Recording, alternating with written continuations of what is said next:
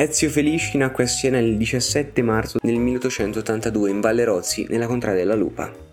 Nonostante le umili origini, dopo aver frequentato le scuole normali ed un corso di intagliatore, riuscì ad approfondire i suoi studi da autodidatta e già nei primi anni del Novecento collaborava con giornali e riviste come corrispondente da Siena, ereditando dal padre Gaetano anche l'attività di spedizioniere, che poi abbandonerà per dedicarsi completamente al giornalismo e alla scrittura.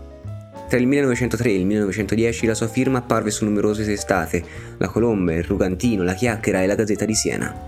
Quando nel 1917 venne assunto come bibliotecario per il conte Antonio Palmieri nella villa delle Fornacelle, aveva già scritto tre libri di sonetti in dialetto senese, Le feste di Siena, La battaglia di Montaperti e La brigata Spendereccia, quest'ultima rifatta poi con Luigi Bonelli, per il libretto di un dramma da far comporre a Pietro Mascagni.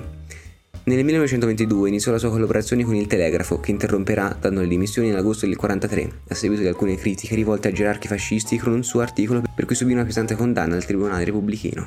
Il Telegrafo non prese mai le sue difese, così decise di rimettersi. Invece un intenso e appassionato impegno lo profuse per i suoi testi teatrali, tra cui il San Crespino, con cui si proponeva di rifondare il teatro vernacolare senese. Scrisse anche vari inni come quello per la contra dell'onda e la contra della lupa e l'inno della pubblica assistenza. Curò la veste editoriale di vari suoi libri con l'aiuto di artisti senesi come Icilio Federico Ioni, Primo Lavagnini, Federico Papi e altri.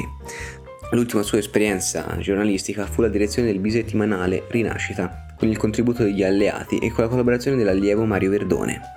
Morì a Siena il 10 aprile del 1948.